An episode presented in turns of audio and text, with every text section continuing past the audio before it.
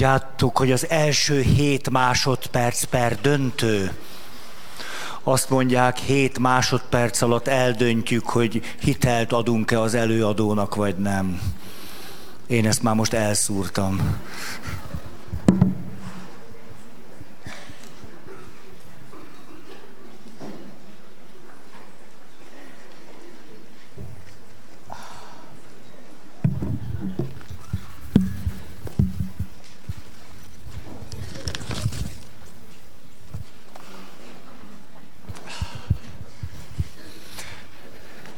Isten hozott benneteket, nagyon köszöntlek titeket.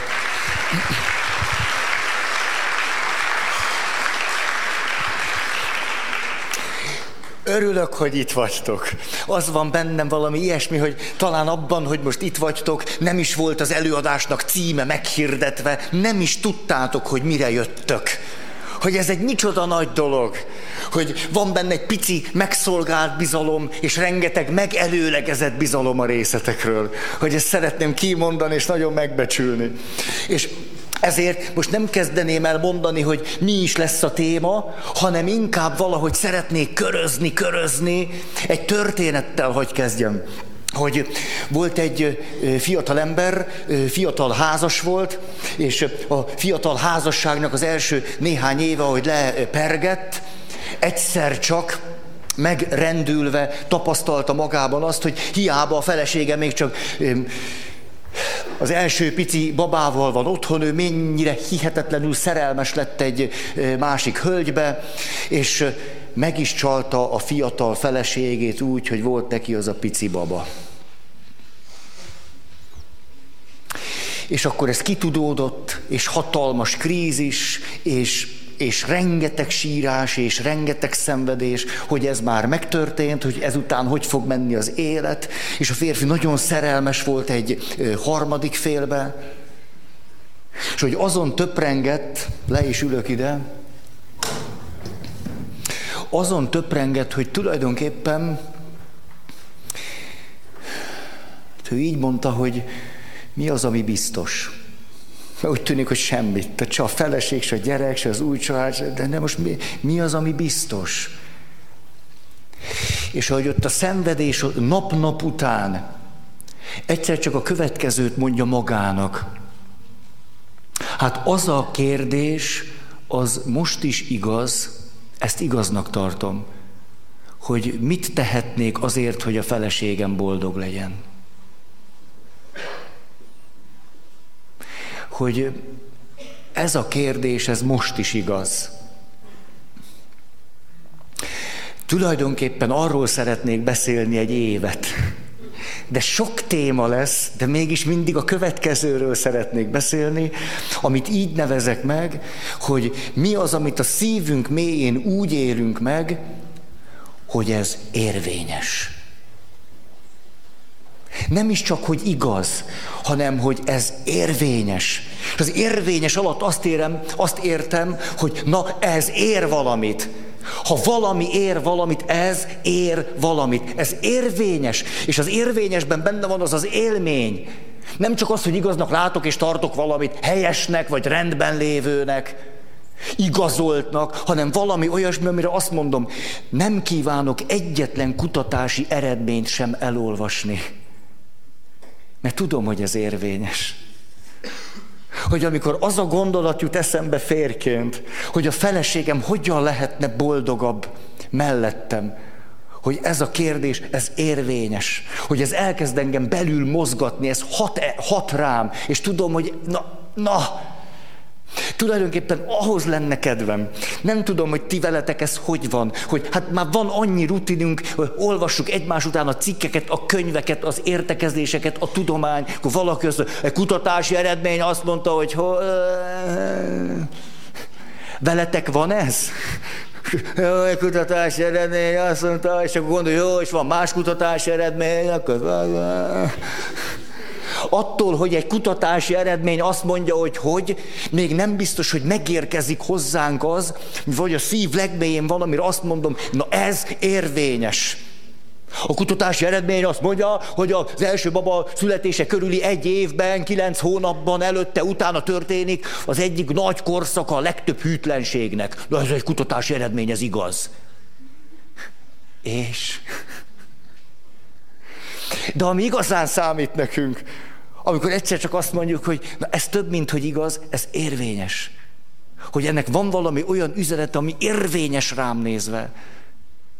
Ez valami lényeges, valami fontos. És vissza tudok emlékezni az életemnek azokra a pillanataira, amikor nagyon össze voltam zavarodva, és tudom, hogy ezt meséltem nektek, amikor voltam 21-22 éves, nagyon összezavarodtam. Azért, mert addig én úgy éltem az életem, hogy mit tudom én, hogy éltem. És akkor tényleg az a legjellemzőbb, hogy nem tudom, hogy éltem. Az biztos, hogy a körmömet rágtam. Azt tudni. És akkor egyszer csak valahogy bekeveredtem egy, egy ilyen keresztény közösségbe, és hú, egyszer csak fölforgatódott velem az egész világ. És hogy nem tudom, már úgy nem tudtam élni, hogy eddig éltem, de még ilyen meg nem voltam. Tehát se úgy nem tudtam, sem, meg még így nem tudtam. És az az élmény, hogy mentem, emlékszem, hogy bolyongtam, bolyongtam este, azt is tudom, hogy Moszkva tér, nem tudom, Szélkálmán tér, Szélkálmán. Ott álltam a metróba, a peron, nem a peronon, mert akkor szóltak volna. És emlékszem, hogy mindig a sornak a végén szerettem beszállni, és ott veszekedett elég csúnyán egy férfi meg egy nő, de csúnyán. Hogy tulajdonképpen talán csak a, a nyilvánosság ö, okán nem fajult tetlegességig ott az ő konfliktusuk.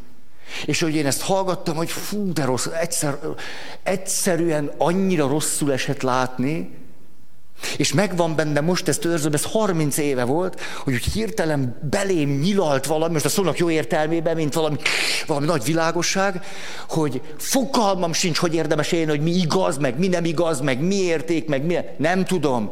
De az érvényes, hogy ne bánts másokat. Hogy az tuti biztos, hogy érvényes. Hogy az érvényes. És hogy 30 éve azt a villanást itt őrzöm magamban. Nem az, hogy igaz, meg egy kutatás bebizonyított, hogyha valakit bántunk, nem esik neki jól. Ne, nem, nem ez, hanem hogy az érvényes. És hogy ugyanúgy valahogy ilyen hihetetlen mélyen a szívünkbe tudunk őrizni pillanatokat, amire azt mondjuk, hogy ez érvénytelen. Lehet, hogy jogos volt, érvénytelen. Érthető volt, érvénytelen. Hogy érvénytelen. Az, egy olyan hírt hallottam, ez pár hónappal ezelőtt volt, lehet, hogy ti is olvastátok, én, én egyszer nem tudom, hogy az utóbbi évek gyóntatási tapasztalatából nem érkezett meg semmi annyira durvasággal, mint ez. Egyszer nem, nem tudtatok olyat gyónni. Amin egyszer, ami, a hír így szólt, hogy a, az Egyesült Államok egyik államában egy fiatal ember, gyere csak, gyere. Egy fiatal ember beesett a vízbe, és ott rosszul lett, és elkezdett kapálózni és fuldokolni, és ott a parton volt egy pár srác, életerős fiatalok. És látnivalóan már ott az életért küzdött ez az ember, segítségért kiáltozott. És a srácok nevettek rajta. És elkezdték videózni. És a videón megörökítették, hogy azt mondják, hogy meg fogsz halni. És ez az ember belefulladt a vízbe. És ebből lett egy per, és a perben a védő a következőt mondta. Az Egyesült Államok ezen államában nem kötelező a segítségnyújtás.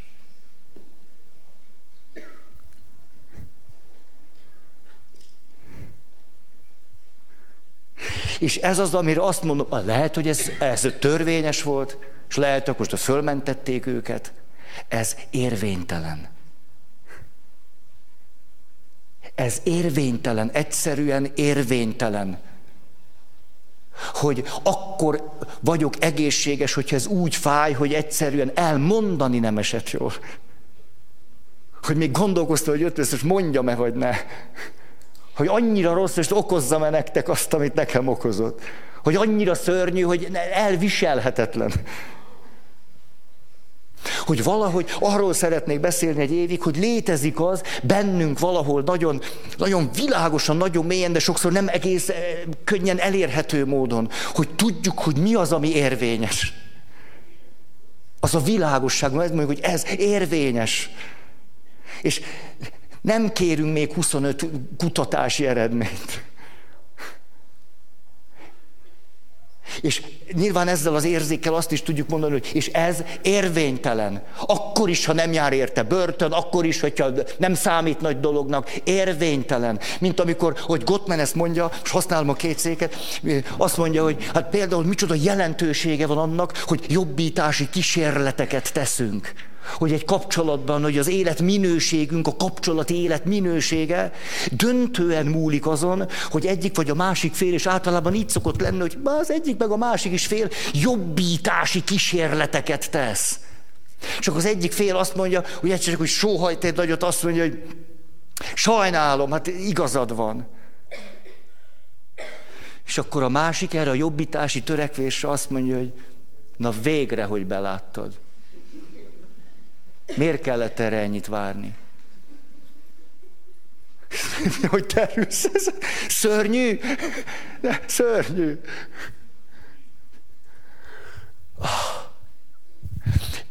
Ha valamiről kedvem van beszélni, akkor arról, hogy az életben mi érvényes és mi nem. És persze különböző témákat fogunk hozni, de valahogy próbálom ezt mindig szem előtt tartani, hogy mi érvényes és mi nem. És nem tudom, annyira szomjas vagyok, el nem tudom mondani, azért itt most egyszer muszáj innom, mert nem, nem, azt gondoltam, ennyi elég lesz, de nem. nem. Hm.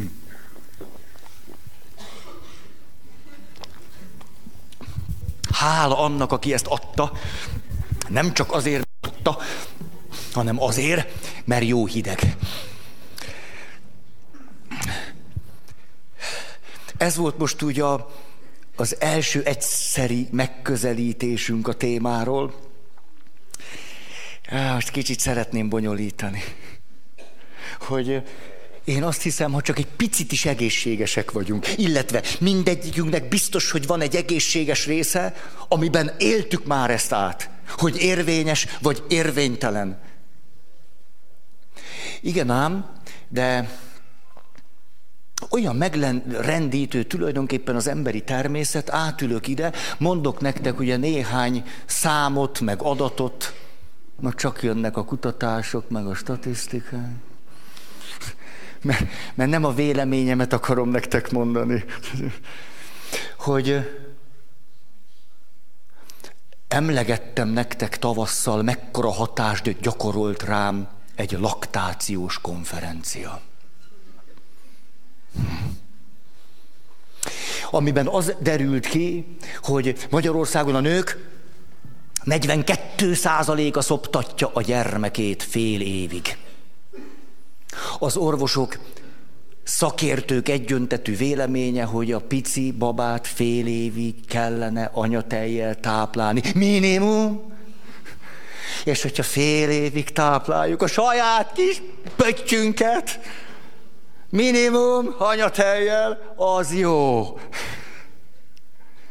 És azért ültem át ide, mert az derült ki, hogy a megkérdezettek több mint 90%-a azt mondta, hogy én szeretném legalább fél évig anyatejjel táplálni a saját kis pöttyömet. Hát mivel, ha nem ezzel? Hát kit, ha nem a sajátomat? Hát mikor, ha nem most? Tehát 90% szeretné, és ebből lesz 42. És a szakértők a következőt mondták nagyon egyszerűen. A 90 és a 42 százalék között, Európai Unió csak 44, tehát túljuk az átlagot, az az 50 százalék a szorongáson vérzik el. Azt mondja, de nem megy, hú, de nem, sose fog menni, hú, ez most ilyen kevés. Most én ehhez igazán nem értek. Hát ezt a mondatfüzért most nem is mondom végig. De ti értetek hozzá. Hogy egy kicsit szeretném ütköztetni azt, hogy, hogy ott vagyok, és mondjuk kialakul bennem egy, egy nagyon-nagyon egyszerű, nagyon egy, akár ez lehet valaminek az érvényessége bennem, hogy hát szeretném szoptatni. Most ez valakiben vagy így van, vagy nem. És ebből csak 44 százalék lesz. Hogy azt mondjuk, ugye, hogy leülünk ide, és a, most, hogy visszatérek, hogy ne bántsuk egymást, hogy, a, a, hogy talán mindegyikünknek volt legalább egy olyan élménye, amikor érvényes lett ez a mondat. Nyilván, ami mögöttem. Ne, ne, ezt ne csináljuk egymást. Ne! Ugye, és megvannak a kutatások, de ezt csak épp ide rakom, mert nem akarom hosszabban mondani, tudjátok ti ezt, hogy ha a kísérletvezető azt mondja, áramütés, rossz válaszra áramütés, tíz emberből kilenc elmegy a nagyon súlyosig, vagy a halálosig. És azt is meséltem nektek, hogy újból megcsinálták ezt a kutatást, és ugyanígy ez jön ki. Hogy egy másik kutató a következő kérdést tette föl. Hogy, szóval nem érdekes ez? Hogy azt mondjuk, hogy, hogy de hát, hát ennek az érvényességét tényleg talán mindannyian egyszer már nagyon mélyen átéltük hogy a bántás fáj, hogy ezt, ha valamit nem akarom, ezt nem akarom. És lehetnek olyan helyzetek, és tud úgy működni egy rendszer, hogy azt mondjuk, hogy most az élő rendszerekről beszélek, bármely élő rendszerről, ez lehet a párkapcsolat, a család, a közösség, az állam, az egyház, a bármi lehet. Hogy tíz emberből kilenc, mégiscsak hogy egy kutatónő járta Európát, volt az USA-ban, és arra volt kíváncsi, hogy hogy van az, hogy bizonyos, bizonyos helyzetekben, minthogyha, és ez a szakkifejezés, sokaknál szándékos vakság merülne föl. Hogy tulajdonképpen látjuk, de nem szólunk. Látjuk, de... Hm? Azt is mondhatnám, hogy, hogy a többségünknél valamikor valahogy megjelenik ez az élmény, hogy tudjuk, hogy mi érvényes és mi érvénytelen. És mégis nem szólunk, nem állunk ki mellé, nem tiltakozunk, nem védjük meg. Tudjátok hány százalék? Így hívják szándékos vakság.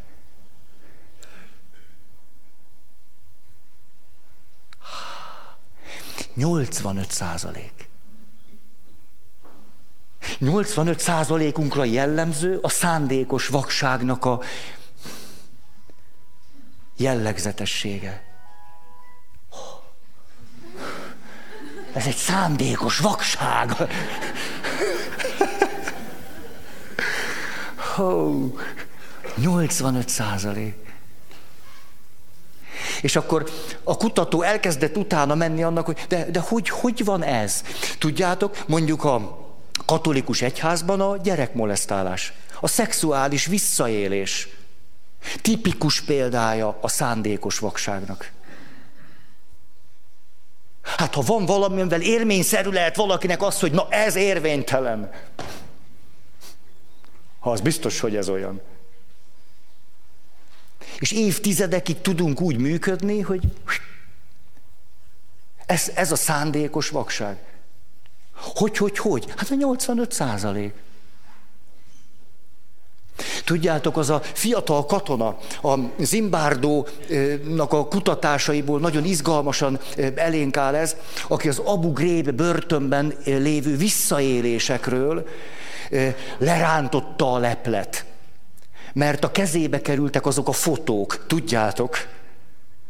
És Zimbardo a bírósági tárgyalás szakértője volt ebben a perben. És ott állt egy egyszerű kis katona, aki a következőt mondta, aki kirobbantotta az egész balhét, hogy ott az egyik szinten, abban a börtönben embertelen dolgok történnek. És ez a katona azt mondta, hogy hát, hát, hát, hát, hát én nem vagyok egy besúgó, hát de én bennem van bajtársiasság. Hát, hát, hát soha nem gondoltam volna, hogy saját katonatársaimat fogom föladni. Hát, hát akarta ezt a bánat. Azt mondta, hogy na jó, de hát ezt nem lehetett hagyni. Ugye ez az, amikor valaki azt mondja, hogy átélem annak az érvényességét, hogy az biztos, hogy ezt nem hagyhatom. És azt tudjátok, életveszélyesen megfenyegették a srácot. Megfenyegették, hogy meg fogják ölni. Úgy kellett őt védeni.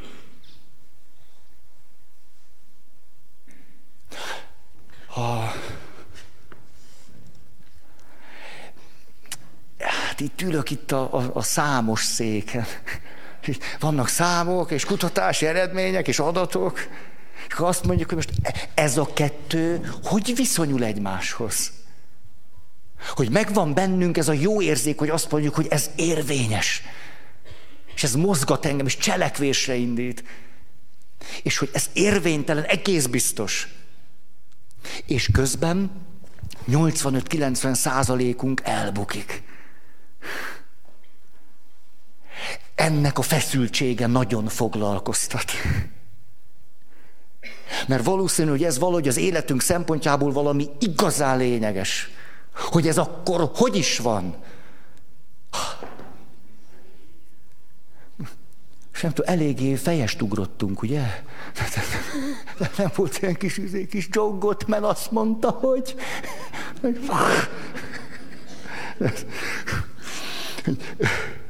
Jaj, annyira, ezt tudom, ezt annyiszor elmondom, ez, ez, ez, na, na mindegy, na gyerünk, hogy, hogy még egy picit szeretném ezt kibontani, hogy itt van, hogy érvényes, most ezt elrakom innen, hogy ez az érvényes egy picit más, mint az, amiről beszéltünk akkor, amikor azt mondtuk, hogy is legyen. Áj,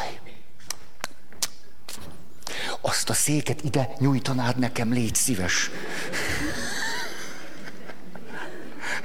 Nagyon köszönöm. Köszi. Ez az. De jó. Kell nekem a hadszék. Hát egyszer nem, anélkül nem megy. Hanyadik év ez? Nem bírtam kiszámolni. András, te hol vagy? Itt vagy? András tudja ezeket. Ez hanyadik évünk? 17? Azt kezdtük? 18? Na én is pont így vagyok, nem tudom, hogy 17 vagy 18. Köszönöm a segítséget. Na, jó. Szóval, ezt már egyszer mutogattam nektek, hogy tulajdonképpen nézzük az emberi természetet, és azt mondjuk, hogy vannak az értékeink. Személyes értékek, kapcsolatértékek, csoportos értékek, társadalmi értékek, ha, értékek. Mi van az értékek mögött? Megvan nektek még ez? Ez egy jól használható dolog. Az értékek mögött szükségletek vannak. Mitől lesz valami érték, hogy ott valami nagyon alapvető emberi szükségletünk jelenik meg? Ezért a víz érték, az együttműködés is érték. Ha alapvető szükségleteinkből következnek az értékek. Olyan szép az a, az a, jaj, ez az arab mondás, hogy a sivatagban a legnagyobb kincs a víz. Ezért a legnagyobb értéke a kulacsnak van. Itt vannak az értékek, mögöttük a szükségletek, abból, abból hogy állnak elő. Mi van a szükségleteknek a mélyén? Á, múltkori alkalommal ejtettem erről szót. Vágy. A legmélyebb vágyaink. Vágyak. A vágyak segítenek a szükségleteinket tudatosítani, fölismerni, hogy a cselek. Tehát vágy, szükséglet, érték. Megyek a piros felé. Az értékekből azt mondjuk, hogy hát ebből áll elő az igazság. Hogy mi az igazság. És az igazságot tovább szoktuk bontani, hogy kézzel fogható legyen, hogy tudjunk együtt élni, és ebből jönnek a különböző szabályok. Törvények, jogszabályok, előírások, hagyományok és kultúra. Szabályok. És amikor azt mondom, hogy tulajdonképpen, amit szívesen keresnék veletek együtt, én néha majd éjszaka, meg reggel, meg út közben, meg nem is tudom hogy, hogy az érvényes, az nem ebben a sorban van. Mert nem, de pont azt látjuk, hogy ez a törvény, az a törvény, ilyen kék, hogy lehet egy állam, ahol nem kötelező segítséget nyújtani. Na. Hogy mi az igazság? Oh. Most csak azért hozom ide John Gottman, aki azt mondja, hogy a család nem az a hely, ahol bárkinek igaza lenne. Képzeljétek el, mi történt, tartottam egy előadást ma, hangolódtam rátok, és hogy tartottam, akkor kérdeztem azt, hogy jó, most ezt elmondtam nektek, hogy a család nem az a hely, ahol bárkinek igaza lenne, hogy akkor mivel mentek most haza? Nagyon okos dolgokat mondtak, hogy a családban nem az igazságot kell keresni, hanem az egyetértést, meg az egyensúlyt, ilyeneket mondok, egész el is voltam képedve. Mert ilyenkor az szokott lenni, hogy a többség azt mondja, hogy nekem van igazam. Meg a másiknak is egy kicsi. És egyszer csak egy férfi azt mondja, hogy mivel mész haza, ez volt a kérdés. A férfi azt mondja, hát, hogy Feri, neked sincs igazad. De, de ez egy jó válasz. Ez a család nem az, ahol bárkinek igaza lenne, akkor nekem miért lenne több igazam bárminél, bárkinél. Ez jó, nagyon eredeti. Úgyhogy abba is hagytam, így egy rövid előadás volt. És kipihenten érkeztem. Hát, ez az igazság az, és néha látjuk, hogy valahogy az élet akkor megy tovább, ha azt mondjuk, hogy a család nem az a hely, ahol bárkinek igaza lenne. Jobb, ha úgy látjuk, hogy te jobban emlékszel, mint én, az engem gazdagít és kiegészít, és én abból részesedek, és az nem ellenem van. De akkor itt vagyunk, értékek. Nem tudom, ti hogy vagytok ezzel, mikor hallok egy nyilatkozatot arról, hogy mi értékek mentén,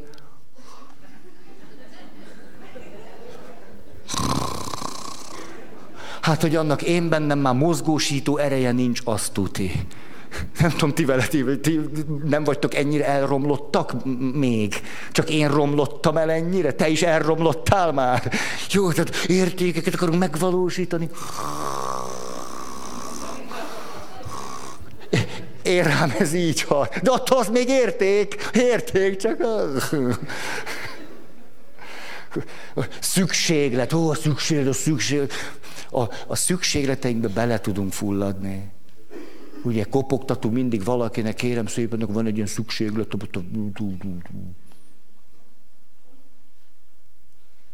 Képzeljétek el a papot. Na. Kinél kopogtassak? Na. Szükséglet. És a, Na most, a, és akkor itt vagyunk, ha, a vágyak. Hát, és csak annyit mondani, képzeljük el, hogy ott van az a férfi a történet elején, azt mondta, én soha ilyen vágyat nem éreztem nő iránt, mint a szeretőm iránt. Na, hát be kell ismernem, hogy na, ezt a vágyat én nem éreztem a házastársam iránt.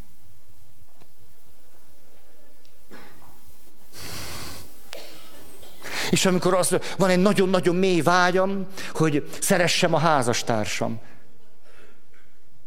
De soha azt a vágyat nem éreztem, mint a szeretőm iránt.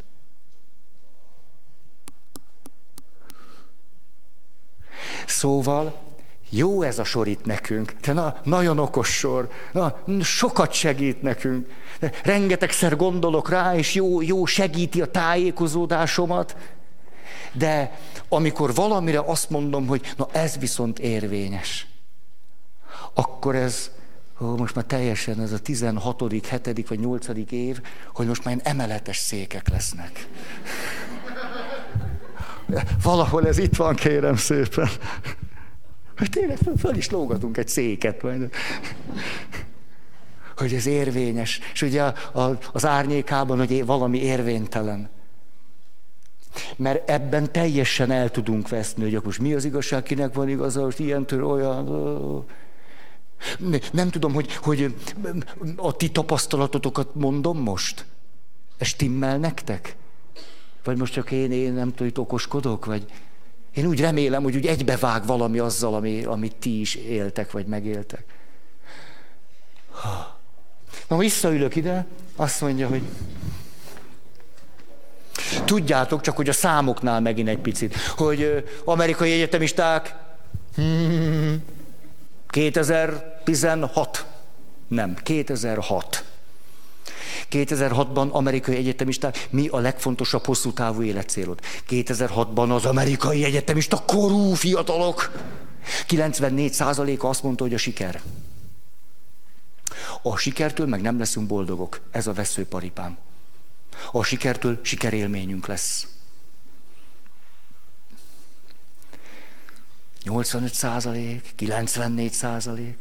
Hogy, és amikor azt, azt, hogy szoktam merészelni mondani egy, egy céges helyen, hogy a sikertől nem leszünk boldogok. A siker nagyon mindenkinek kíván mindenféle sikertől, hát csak boldogok nem leszünk tőle. Csúnyán szoktak rám nézni. A trójai faló megérkezett. De nincs erről szó, sőt pont fordítva van, mert tudjuk, hogy azok a gyerekek, akik az ötösért tanulják az angolt, sokkal többet szoronganak, fáj a pociuk, megy a hasuk, fáj a fejük, stresszesek és ingerültek. És azok a gyerekek, akik azt mondják, szeretnék jól beszélni angolul. Ők köszönik szépen, sokkal jobban vannak. Szóval, jó, most ez kettes volt, és Hát na és, és jó, akkor már megtanulom azokat a harmadik ige alakokat, jó van, most akkor most té- tényleg nem tanultam meg, de tényleg pedig érdemes volna, mert valahol olyan rendkívüli.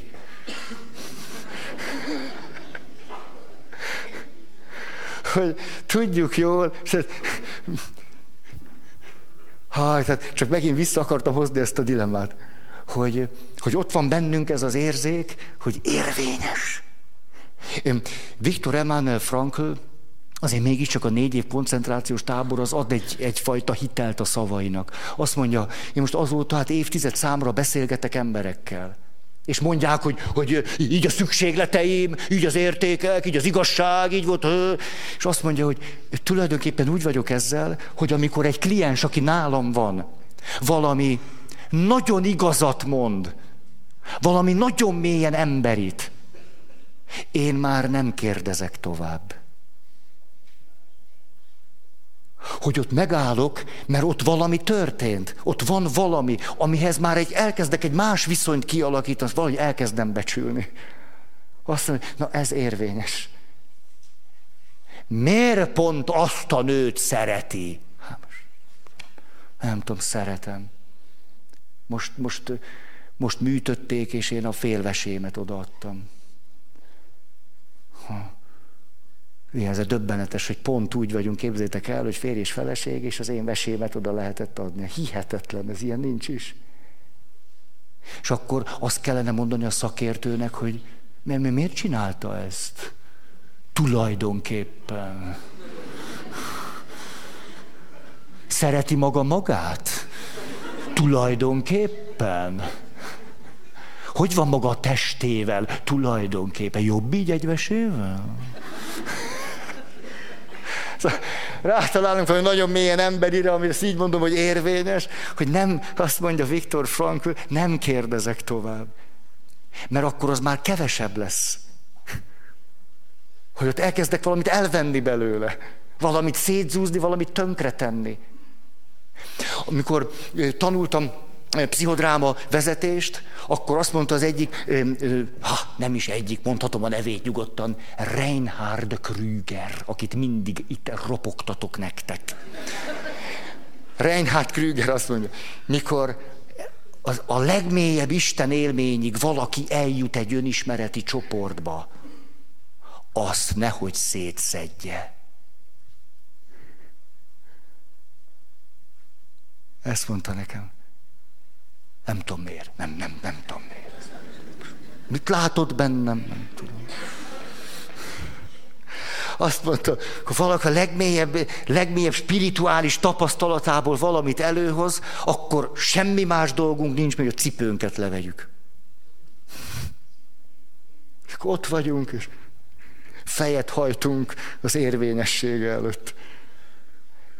Hé, ezt nagyon megtanultam tőle, nehogy szétszedje. Hó. Mondjam még, hogy itt vagyok a dilemmában, és úgy akartam befejezni ezt a gondolatmenetet, hogy, hogy Frankl azt mondja, hogy ha valami nagyon mélyen emberire találok, ő ezt így mondta. Én mostán úgy mondanám, hogy valami nagyon érvényes. Hogy akkor, amikor valami nagyon érvényesre találok, hogy akkor ne csak, hogy megálljak és ne kérdezzek tovább, nem azért értitek, majd nem az igazság eltüntetéséről van szó, meg a, hanem hogy akkor viszont ezzel csináljak valamit. Hogy akkor, akkor ennek, akkor, na, akkor ennek a valamiét, ami ott van benne, és úgy, hogy mondjam, olyan, mint az a picike kis madárka, hogy, hogy befele fogod a kezedbe, és a, akkor ezzel csináljak valamit. Mert ez érvényes. Ahogy ez a fiatal kis katona gyerek azt mondta, ha azt mondom, hogy ezt egyszer nem hagyhatom így, akkor valamit csinálnom kell.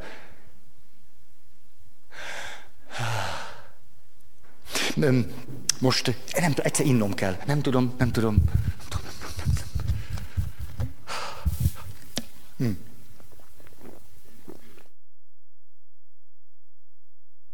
A háttér szerintetek?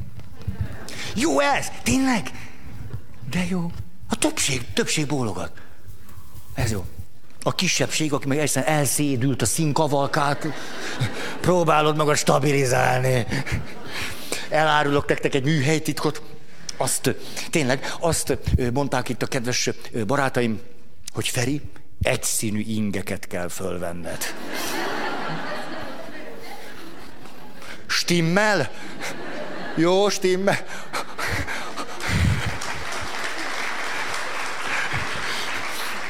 Azt mondták, vége a kockás ing korszakodnak.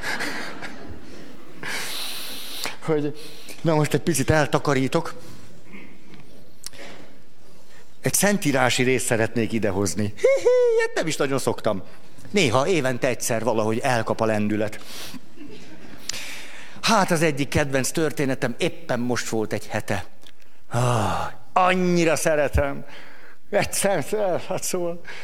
Tudjátok, van egy szőlős gazda, kimegy a piacra, hogy a aratáshoz, a szürethez embereket fogadjon föl. Ott vannak reggel kilenckor, ácsorognak a piac téren, azt mondja, tudod mit? Egy dénárra most mondhatnánk, hogy nem tudom mi. Egy dénárért, gyere ki a szőlőmbe, dolgozzál, este megadom a béret. Mennek ki, jaj de jó. Kimegy délben, ott vannak az ácsorókhoz. Hó, hát ti még itt vagytok? Ha, hát ti, gyertek ki a szőlőmbe, egy dénárt adok nektek, este fizetek. Kimennek. Három órakor oda megy, hő, gyere, vagytok még? Hő, na, még akkor menjetek ki létszés a szőlőmbe, egy dénárt kaptok.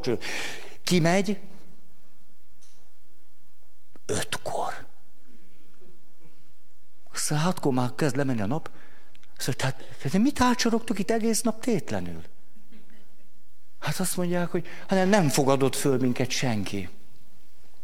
Erre azt mondja a szőlős gazda, na akkor ti is menjetek ki a szőlőmbe. Na egy óra múlva találkozunk.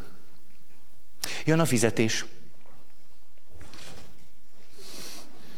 Először azok jönnek, akik egy órát dolgoztak. Mennyi volt a megállapodás? Egy dénár. Köszönöm szépen. Hogy állnak a sor végén azok, reggel kilenctől tolták, azt mondják, na lesz egy kis bónusz. És akkor ők kerülnek sorra. Szóval, mennyi volt a megállapodás? Egy dénár, parancsolj. Lázadás. Hát, hogy egy órát dolgoztak, egy dénár, és mi? Hol az igazság? És erre azt mondja a gazda, hogy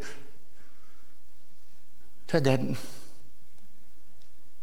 hogy szerinted én nem tehetem a pénzemmel azt, amit jónak látok?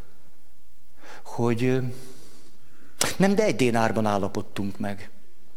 Hát akkor igazságos vagyok veled.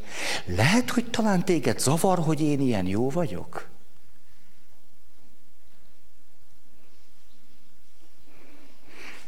Öt szék, igazság, szükséglet, vágy, normák, törvények, előírások. Az lenne a tiszteletteljes kérdésem, hogy most hogy is ezt elrakom innen. És olyan ez nekem, mint hogyha ez a szőlős gazda valaminek az érvényességére talált volna rá. Hogy valamire azt tudta mondani, hogy kicsi kívül nézhetjük a helyzetet úgy, mint egy üzleti viszonyt. Bértárgyalással kezdtük. És hogy tulajdonképpen ez így korrekt. Miért fogadja föl ez a szőlős gazda az egy óra munkára azokat? És fizet nekik ugyanannyit. Na ez aztán igazságtalan. Sehogy nem jön ki a matek. És azt mondhatjuk azért, mert tudja, hogy ezek az emberek is napvégére éhesek lesznek. És kell nekik valamiből enni.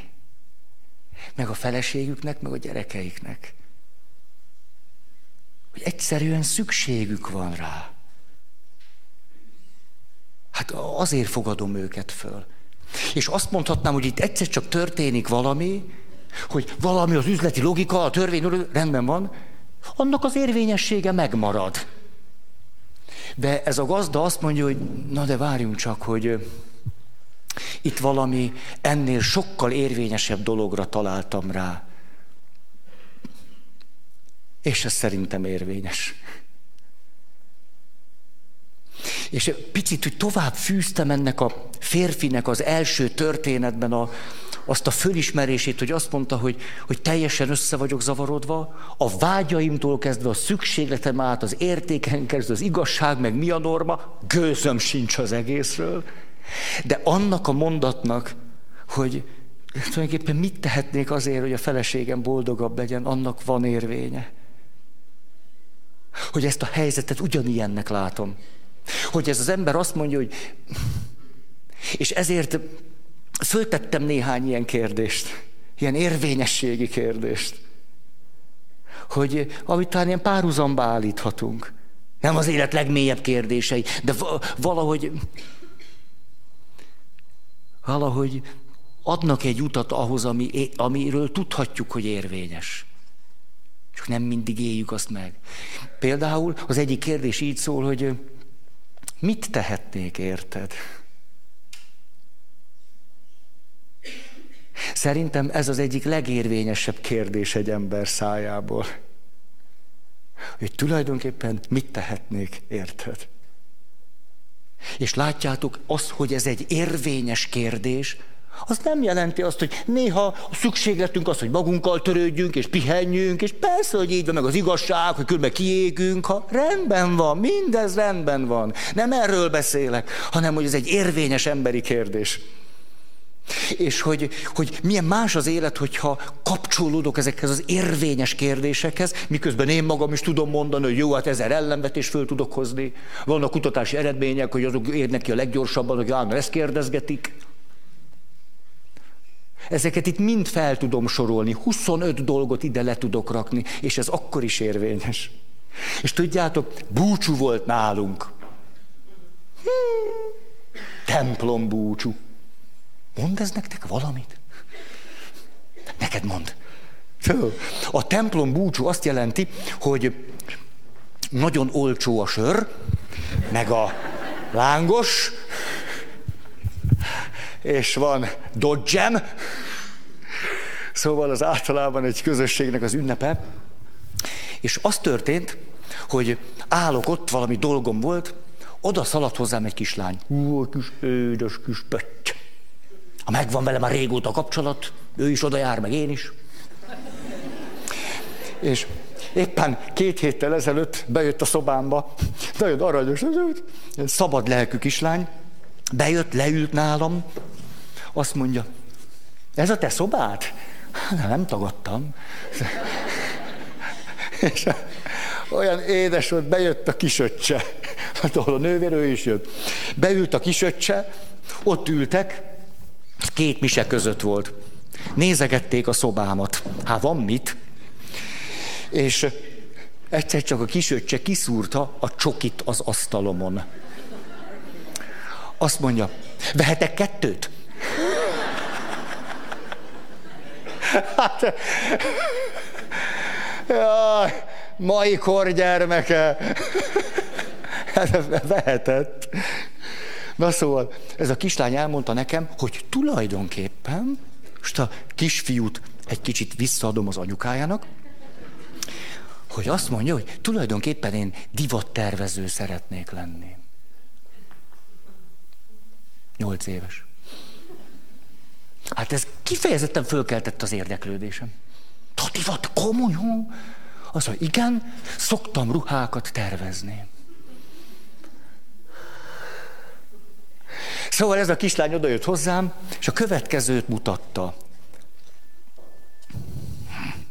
Azt mondja. Nézd csak, Feri atya! Én itt a búcsúba, az egyik sátornál csináltam egy pacit. Mit szólsz? Ugye milyen ügyes vagyok? És akkor én azt mondtam neki, hogy tartotta a pacit. Legyen így. Jó a háttér a pacinak. És akkor mondtam neki, hogy ah, nem jóját neki. Hát ez micsoda ügyes. Csí! Hát ez... Hogy az a szája, nézzétek, milyen jó ki van dolgozva. A sörénye. Hogy, hát még a dőlés szöge a nyaknak, meg a fejnek is stimmel.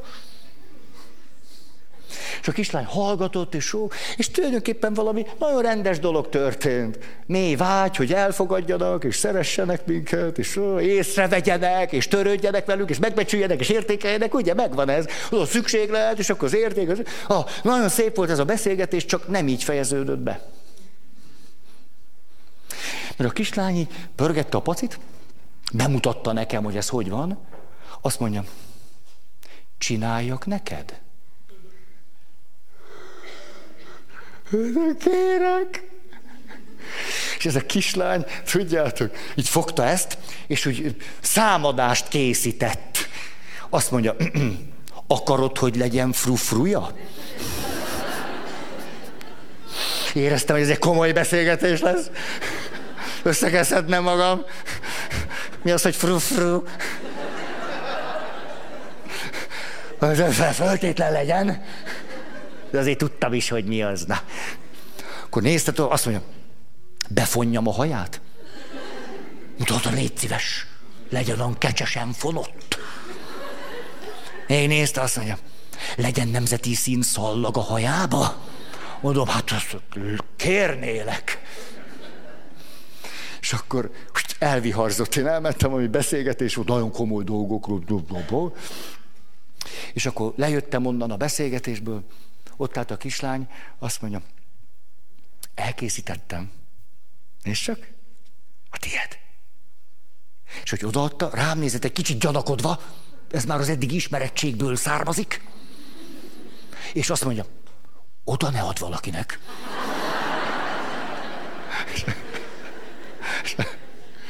És most megmutatom nektek, senkinek nem adom oda. Itt a pacim. Tulajdonképpen azért akartam behozni, egyrészt, hogy meg tudjam mutatni, meg tulajdonképpen úgy körbeadnám. Nézzétek meg. De 25 perc múlva. Kérem szépen. Az volt a kérdés, hogy tulajdonképpen mit adhatnék neked? Aztán lehet, hogy van egy olyan kérdés, aminek az érvényességére nagyon a szív mélyén rá tudunk találni, hogy tulajdonképpen mire van szükséged. Az történt velem egy néhány hete, hogy siettem, rohantam egy előadást tartani a plébániáról, és kinyitottam a hátsó ajtót, és szaladtam volna az autóhoz, egyszer csak ott volt egy ekkorka kis macska így. De na, nem, ez nem volt jó, várjál, próbálj, nem, nem, nem. Nem. Hát ez a nem, nem. Szóval, de ugye tudjátok milyen. Hirtelen, hát én nekem erre a macskára nincs időm. Hát egyszer akárhogy sír, nyi, én, én ne, hát el kell rohanni, most mit csinálom, figyelj magam, mi legyen? De tulajdonképpen nem is ez volt az igazi bajom, hanem az, hogy hirtelen rájöttem, hogy ha öt percet szánok a macskára, most végül is nem öt perc, majd akkor nem tudom, valami lesz, hogy akkor se tudom, hogy mit csináljak vele.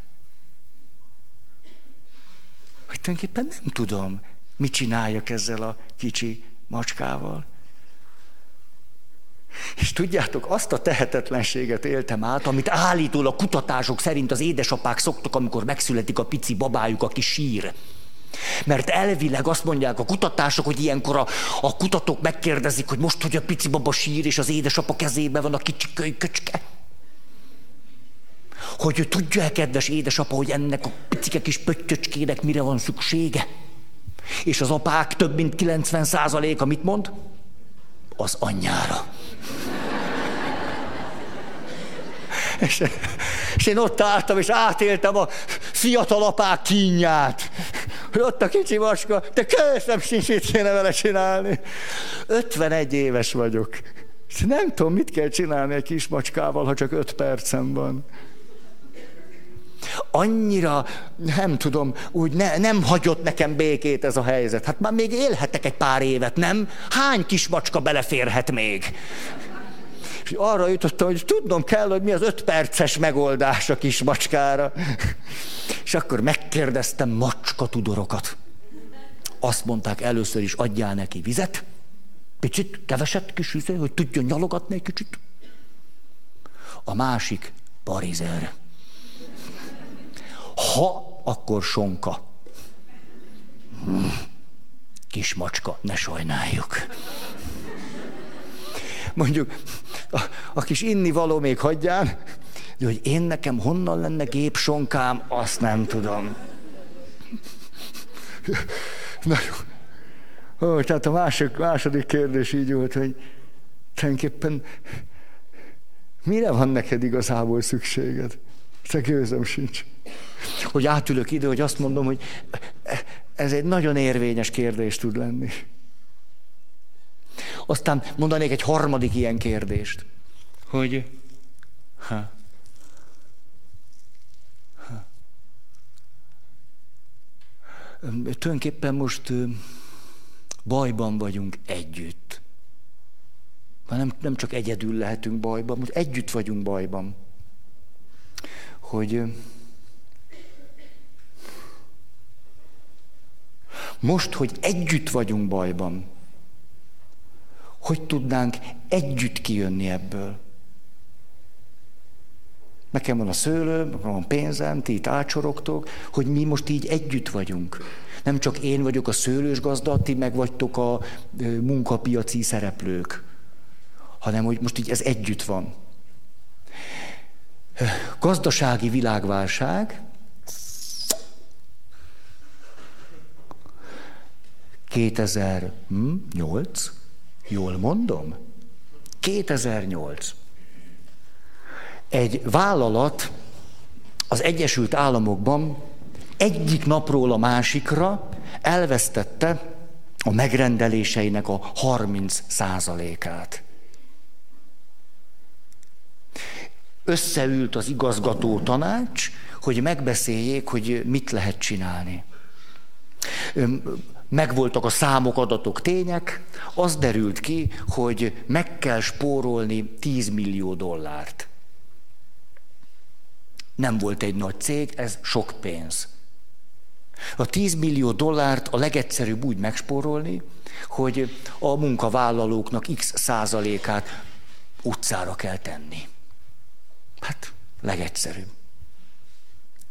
És ott volt az igazgató, aki a következőt mondta. Lehet úgy, hogy nem a többségnek jó legyen, és legyen egy 10 százalék, vagy 15, vagy 20, akinek viszont nagyon rossz lesz. Hát de mi együtt vagyunk. De mi lenne, hogyha úgy oldanánk meg, hogy mindenkinek egy kicsit legyen rossz? Mert az is lehet, hogy tulajdonképpen azt, azt mind el tudnánk hordozni. És a következőt találták ki hogy mindenki az igazgatótól, a, direkt nem mondom, hogy meddig, az ugyanolyan értékes, csak más csinál, hogy mindenki elmegy egy hónap fizetés nélküli szabadságra. A cég összes dolgozója azt mondta, oké. Okay. Két dolog, ami, mert most még nincs vége a történetnek. Az egyik, hogy ezzel a húzással 20 millió dollárt sikerült kigazdálkodniuk, és nem ez az érdekes, hanem az érdekes az, hogy az emberek, amikor ott átélték azt, hogy a főnöktől lefelé mindenki azt mondta, hogy minden, minden, mindannyian fogunk vállalni ebből a mm, búvár szivattyúból egy pár hetet, hogy egyszer csak elkezdődött köztük a szolidaritás. Azt mondják, hogy hát mindenkinek egy hónap. Na de bárhogy kivehetjük, meg bár, bárhogy lehet. Egyszer csak jött valaki, azt mondta a, a társam, hát neked mit van, ha van három-négy gyereked? Hát tudod mit, én elmegyek hat hétre. Akkor te meg csak kettőre menjél. Hát én nekem van tartalékom, meg nekem ez nem, nem annyira élet-halál kérdés. Még jól is fogom magam érezni. Na, kis potya szünet. Jó, és egyszer csak ezzel elindult belül valami, amire azt mondhatnánk, és most itt ülök, azt mondhatnánk, most, most mondhatnánk azt, hogy na ez érvényes. Hogy ez érvényes.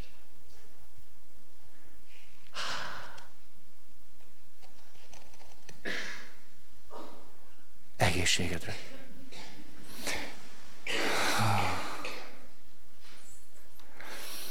Egy amerikai katona, úgy hívják, hogy Wilson. Ha jól emlékszem, százados.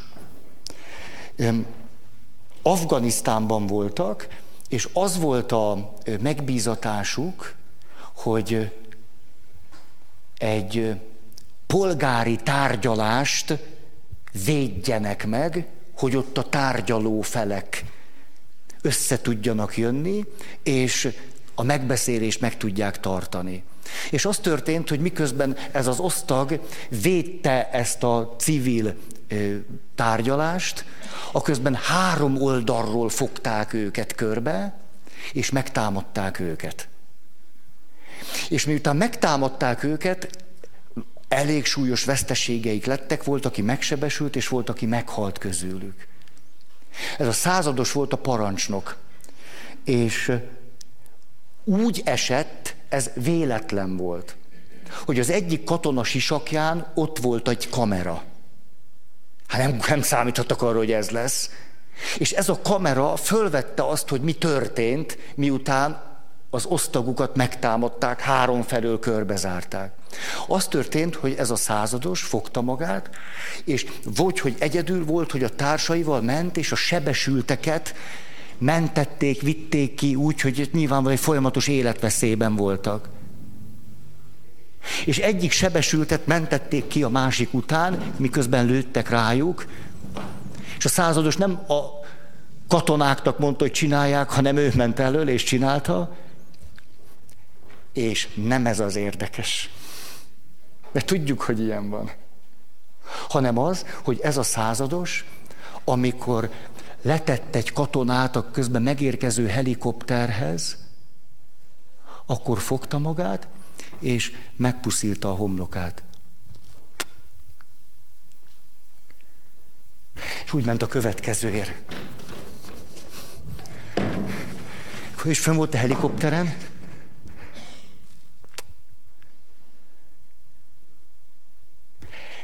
Erre mondom, hogy érvényes.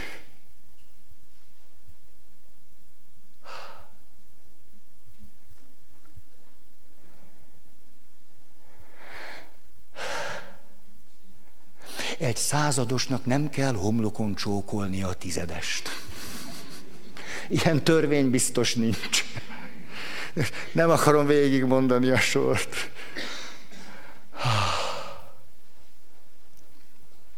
Megkérdezték később a fölvételek nyomán, mert kapott kitüntetést. Ugye a fölvételek aztán bizonyították, hogy tényleg érdemes volt erre a megtiszteltetésre. És megkérdezték ezt a katonát, hogy Wilson századost, hogy tulajdonképpen, hogy tulajdonképpen miért tette ezt. Hiszen ez egyrészt hősies, másrészt érvényes. És akkor a katona azt mondta, hogy hát én ezt nem látom olyan rendkívülinek, mert egy hasonló helyzetben a bajtársaim ugyanezt tették volna velem.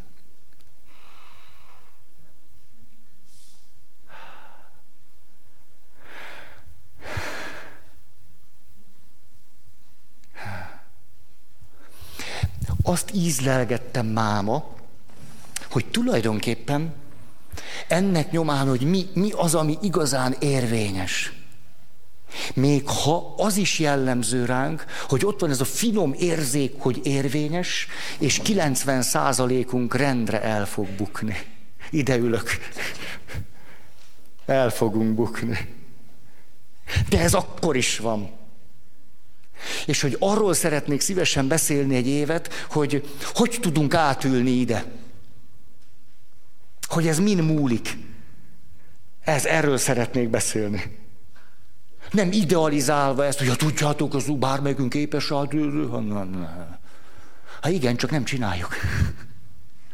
Hogy hogy tudunk innen a 90%-ból, a 85%-ból ide átülni. Ez nagyon foglalkoztat.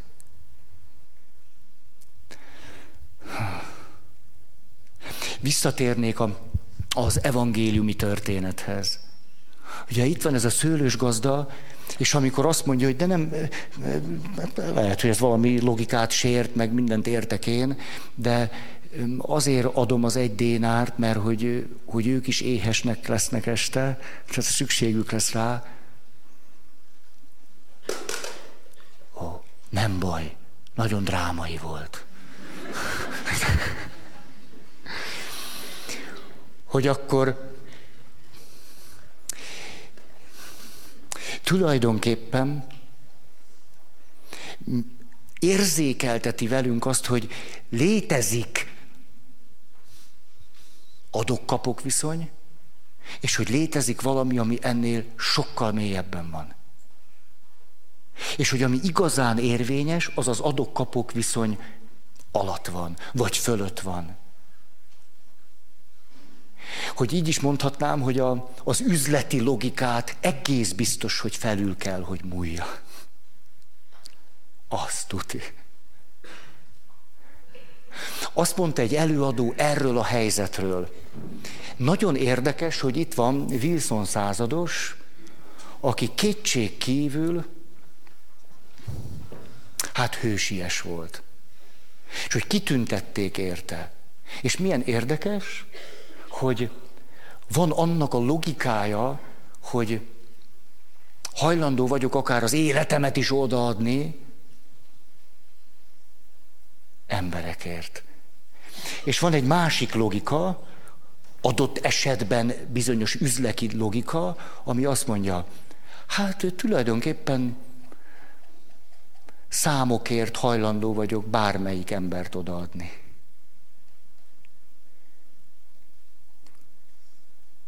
Sőt, hogyha elég ügyesen adok oda számokért embereket, akkor talán még több is lesz a pénzem. Hogy ha ki akarom sarkítani, azt mondanám, létezik az a logika, hogy számokért odaadunk embereket.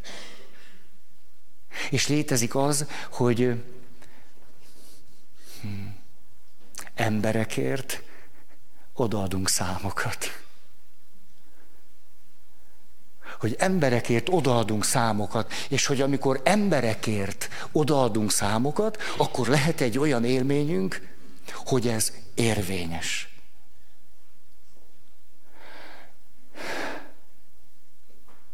És milyen megrendítő ez, hogy mondhatnám, hogy a, a, az alaplogika sokunknál, vagy sokaknál mégiscsak az, hogy hát, ne az élet ilyen, nem, nem? Most csak úgy, hogy próbálunk, az élet azért olyan nem, hogy, hogy hát a számokért, szóval, hát, hát, na, van egy ilyen szükséges lemorzsolódás. Mikor fiatal ember voltam, akkor roppantul foglalkoztatott az, hogy milyen lehet hajléktalannak lenni. Titeket ez foglalkoztat? Hogy de, de, de, de, de most látom, vagy nem látom, de jó, de ez most ez hogy, hogy van? És beköltöztem egy hajléktalan szálló épületébe, ott éltem egy évet. Arra gondoltam, hogy azt fogom enni, amit ők esznek. Most azt, hogy az, az, értitek, hogy elmegyek a három lövetű mit, kocsmába, és jó, megösszem a sztéket, jó, meg a sütikét, és akkor bemegyek a hajléktalan szállóra, és hú, no, no. Egyszer úgy éreztem, hogy az érvénytelen. Tehát most ezt vagy csinálom, vagy nem csinálom. Ezért elhatároztam, hogy teljesen mindegy, hogy, hogy mi a kaja, de én akkor már nem ettem húst. Én azt fogom vacsorázni, amit ők. Ennek egyébként az lett a következménye, hogy nagyjából mm, hat hónapon keresztül üres kenyeret ettem lekvárral. A lekvárat azért, lekvárat, na, a, olyan fölkészült vagyok, a, lekvárt, lekvártattot azért adták, mert egy kicsit sós volt. Nem tudom, hogy lett a lekvár sós, de kétségkívül ez valami adományba adták. Tudjátok, volt az a korszak, amikor mindent adtak, ami már nem fölösleges volt, meg rossz volt, meg. És akkor aztán rájöttünk, hogy ez a 90-es évek eleje, hogy ki kell írni, hogy olyan ruhát adja, amit te is fölvennél. Ezek voltak a hősi idők. Mindenki az, hogy ez remek dolog, akkor nem kell megvárni a lomtalanítás, nem majd a hajléktalan fölveszi. És akkor megszületett ez a mond, olyan ruhát hagyjál, amit te is fölvennél. És akkor kaptuk azt a lekvárt, amit ő már nem evett volna meg. Na, és akkor ez volt elég, hogy 6-7 hónapon üres kenyér, hát vajat nem adtak, ezt nem tudom miért nem adtak, hát nem tudom, smucigok voltak. És, és ez a sós lekvár, szóval, azért az komoly volt. És, de viszont tartottam a súlyom. És akkor hogy arra gondoltam, tudjátok, hogy, hogy a nem jóját neki, jó, most akkor itt vagyok, a hajléktalanszálló épülete, rendben van. Itt egy ilyen kis, kis picike, kis, akkora kis szobácskába laktam, mint nem tudom, a színpadnak a ötöde. És hát de tulajdonképpen azért azt mondjuk mindig nem tudom, hogy milyen éjszaka kint lenni az utcán. Hát ez azt is csak ki kéne próbálni. Akkor jó, de hát akkor azért rendesen, tisztességesen, és akkor ha annyira bennem van, hogy mentem keresni, de hogy valamit azért, hát nem a fölfázni nem akarok. Hát, de én közben sportoltam, tehát én aktív sportoló voltam, abból éltem. Most a gatyámat mindenképp föl kell húznom. Ezt csak kipróbálom. Szereztem. De szó, nem baj, nem baj. Hát, velem is megtörtént már. Na persze nem előadásom. A...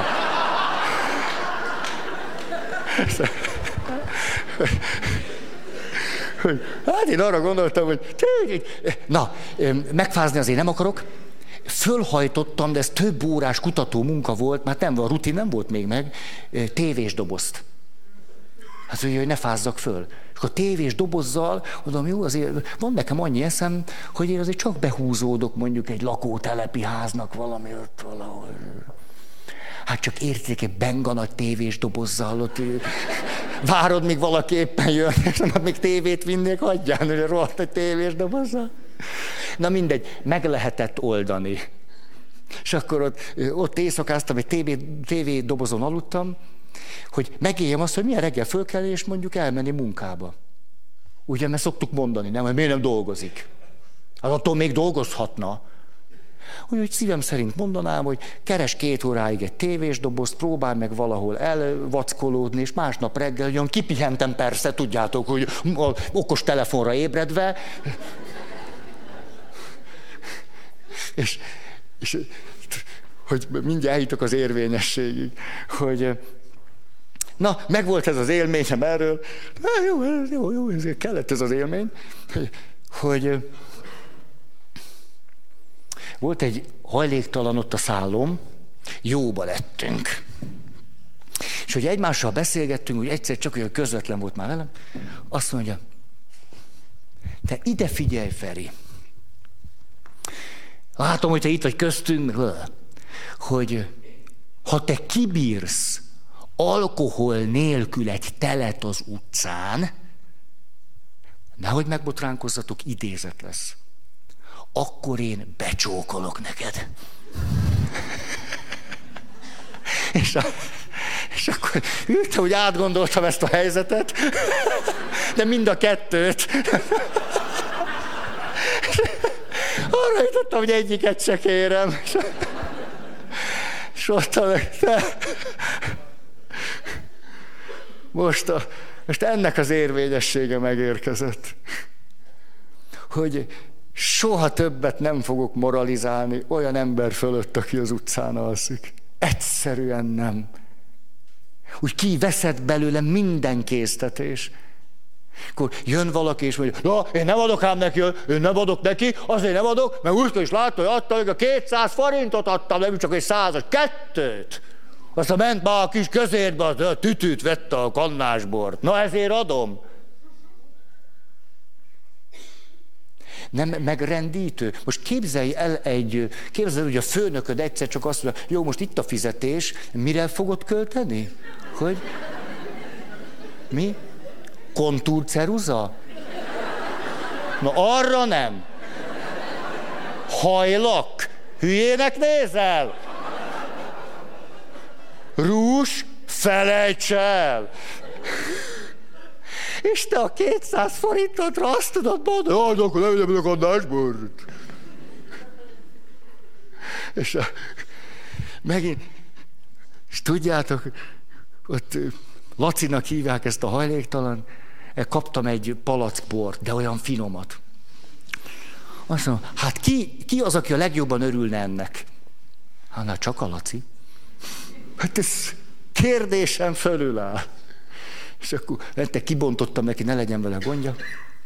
Mondom, Lacikám, nézd csak, egy ilyen nulla hetes. De szerintem jó. És tudjátok, ez a Laci húsz éve van kinn az utcán, hogy odaadtam neki ezt a bort, elsírta magát.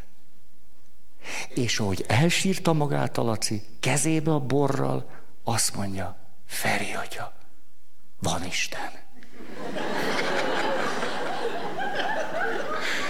Köszönöm a figyelmet.